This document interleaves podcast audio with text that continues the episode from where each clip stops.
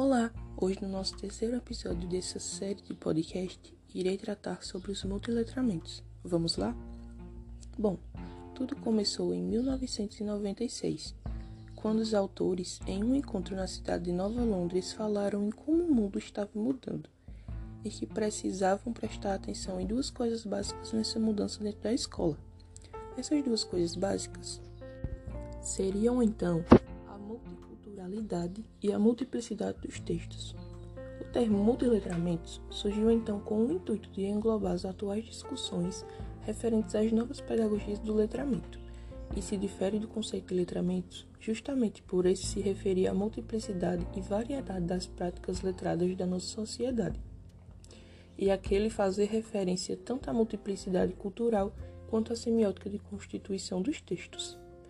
É então um fato da mudança das linguagens do século XXI, no advento do digital que consegue trabalhar com toda e qualquer linguagem de maneira numérica.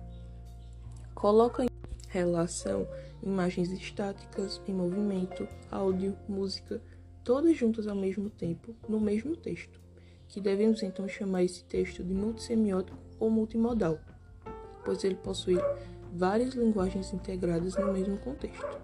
A maior parte dos textos que lidamos hoje são textos multissemióticos ou multimodais, com muitas linguagens os integrando. Esses textos estão por toda parte, não somente no computador. Eles exigem que sejamos críticos nas leituras deles. Os multiletramentos são híbridos, são interativos e, sobretudo, se pensarmos na tecnologia digital e suas ferramentas, como por exemplo o blog. Também são subversivos, sobretudo se considerarmos o design do hipertexto, que permite várias conexões e trajetórias. Subvertem especialmente as relações de controle unidirecional da comunicação e da informação.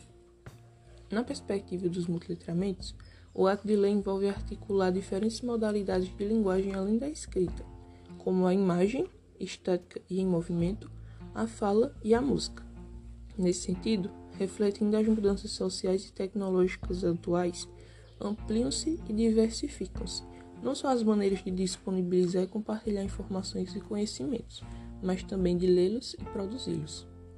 O desenvolvimento de linguagens híbridas envolve, dessa forma, desafios para os leitores e para os agentes que trabalham com a língua escrita, entre eles a escola e os professores.